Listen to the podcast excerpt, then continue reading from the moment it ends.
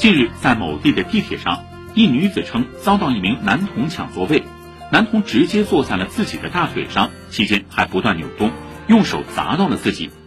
女子越想越委屈，与对方发生争执，男童的家长却没有制止，也并未道歉。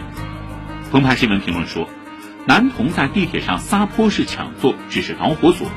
真正刺痛这位女子的是，男童做出不文明举动影响到他人后，现场的两位家长没有制止或者教育自家孩子，